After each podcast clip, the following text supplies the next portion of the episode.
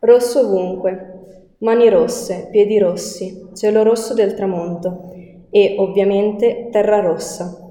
Penso che questo colore sia perfetto per descrivere queste giornate e in particolare quella di oggi. Il canto soave e perfettamente intonato delle suore ha accompagnato il nostro risveglio questa mattina. Dopo la colazione siamo andati alla scuola di Paolo, qui a Miandrarivo. Paolo è un ragazzo di Bertinoro.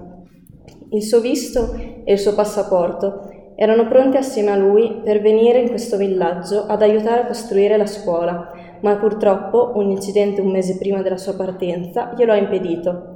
Così la scuola, una volta finita, fu dedicata a lui. Una volta arrivati ci siamo dedicati ai vari servizi. C'era chi disegnava i murales nei muri della scuola e chi giocava e faceva animazione con i bambini. Oggi mi sono dedicata ai murales, ma ci saranno altre occasioni per stare con i bimbi. Mentre disegnavo, centinaia di occhietti dolci e furbi mi fissavano e ogni tanto riuscivo a strappare qualche sorriso sincero. Durante la mattina, inoltre, delle signore dei bambini del villaggio ci hanno mostrato una danza mentre cantavano, come segno di ringraziamento e accoglienza. Abbiamo potuto incontrare anche i professori della scuola e subito dopo i balli e la musica hanno avuto la meglio. Bambini, adulti, ragazzi, anziani di ogni colore e altezza erano ri- riuniti nel piazzale rosso della scuola. Vedere così tante persone che sorridono è qualcosa di magico, ma ancora più speciale è la facilità con cui si riesce a far sorridere un bambino, magari anche solamente con una faccia buffa o con un gioco inventato sul momento.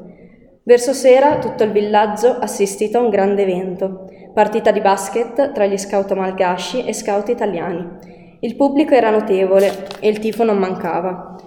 Siccome non giocavo ed ero in mezzo al pubblico, tanti bambini erano attorno a me. C'era chi mi toccava i capelli, chi le mani e altri addirittura mi, mi toccavano i piedi, ormai ricoperti di questa terra malgascia. Quando giunse il momento di tornare dalle suore, mi sono trovata un po' in difficoltà a lasciare la scuola. Ero letteralmente circondata da bambini che volevano giocare e che mi stringevano le mani con forza. Facevo quasi fatica a camminare e avanzare e alla fine io e un'altra ragazza del gruppo siamo rimaste in fondo, distaccate dagli altri.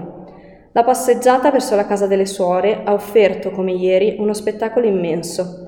Le nostre sagome, assieme a quelle dei bambini, circondate dalla polvere sollevata dai nostri movimenti e che si dirigono verso il rosso del tramonto, è qualcosa di fantastico. E dopo una giornata piena di risate e giochi arriva la notte e con essa l'immensità del cielo.